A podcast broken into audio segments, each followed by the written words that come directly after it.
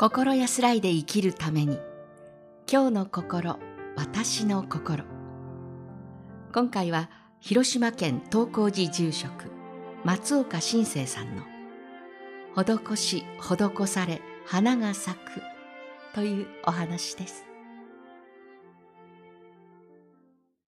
お布施の布施という言葉はインドの言葉で与える施すという意味のダーナを訳したものです。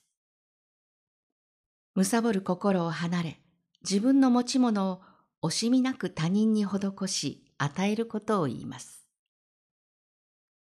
お釈迦様はこの伏せを行うとき、三輪空弱の姿で務めるようお示しです。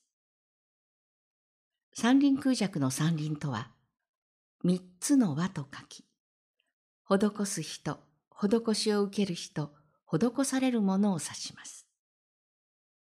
また空弱とは空という字に寂しいと書き、囚われの心から離れて清らかであるという意味です。2年ほど前、地図さんとおっしゃるお檀家さんのお宅にお参りした時のことです。よく整えられた仏壇に、毛糸を編んで作った色とりどりのたわしがお供えしてありました。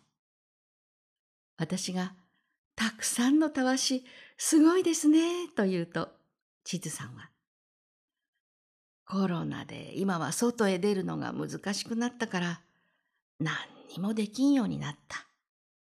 じっと家におって編み物ばっかりしとるんよ、と笑っています。すると近くにいた娘さんが、毛糸のたわしたくさんあるんだけれど、少しもらっていただけます？と苦笑しながらおっしゃいました。私は喜んで頂戴します。と数十個も入ったたわしの袋をいただいて帰りました。お寺に帰ると妻が、まあすごい。お参りの方にももらっていただいたら？と言い、お檀家さんたちにお配りすることにしました。するとお檀家さんたちが、これ本当にありがたいわ。お墓の掃除にとってもいいのよ。と喜んで持ち帰ってくれました。私が、チーズさん、ありがとう。みんな喜んでもらってくれてよ。とお礼の電話をすると、チーズさんは、感謝感謝。何もできないと思っていたけど、みんなが喜んでくださるなら、これほど嬉しいことはないよ。まだまだいっぱい作るから、もらってくださいね。と喜んでくださいました。それからしばらくして地域の墓園に行った時のことです。墓園のあちこちにまるで花でも咲いているかのように、毛糸で編んだ赤や黄色のたわしが見られました。それはあの地図さんのたわしでした。伏せ、施すと言っても、お金や物ばかりではありません。伏せという言葉が意味するところは、もっと広く、行動や考え方によっても伏せは行えるのです。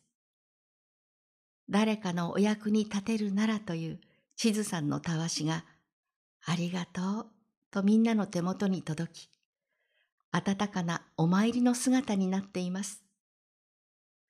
山林空弱の心の姿がまるで花を咲かせているかのようでした。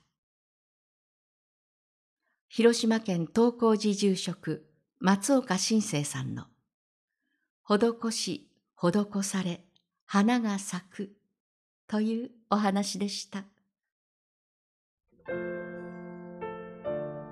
続いてお知らせです。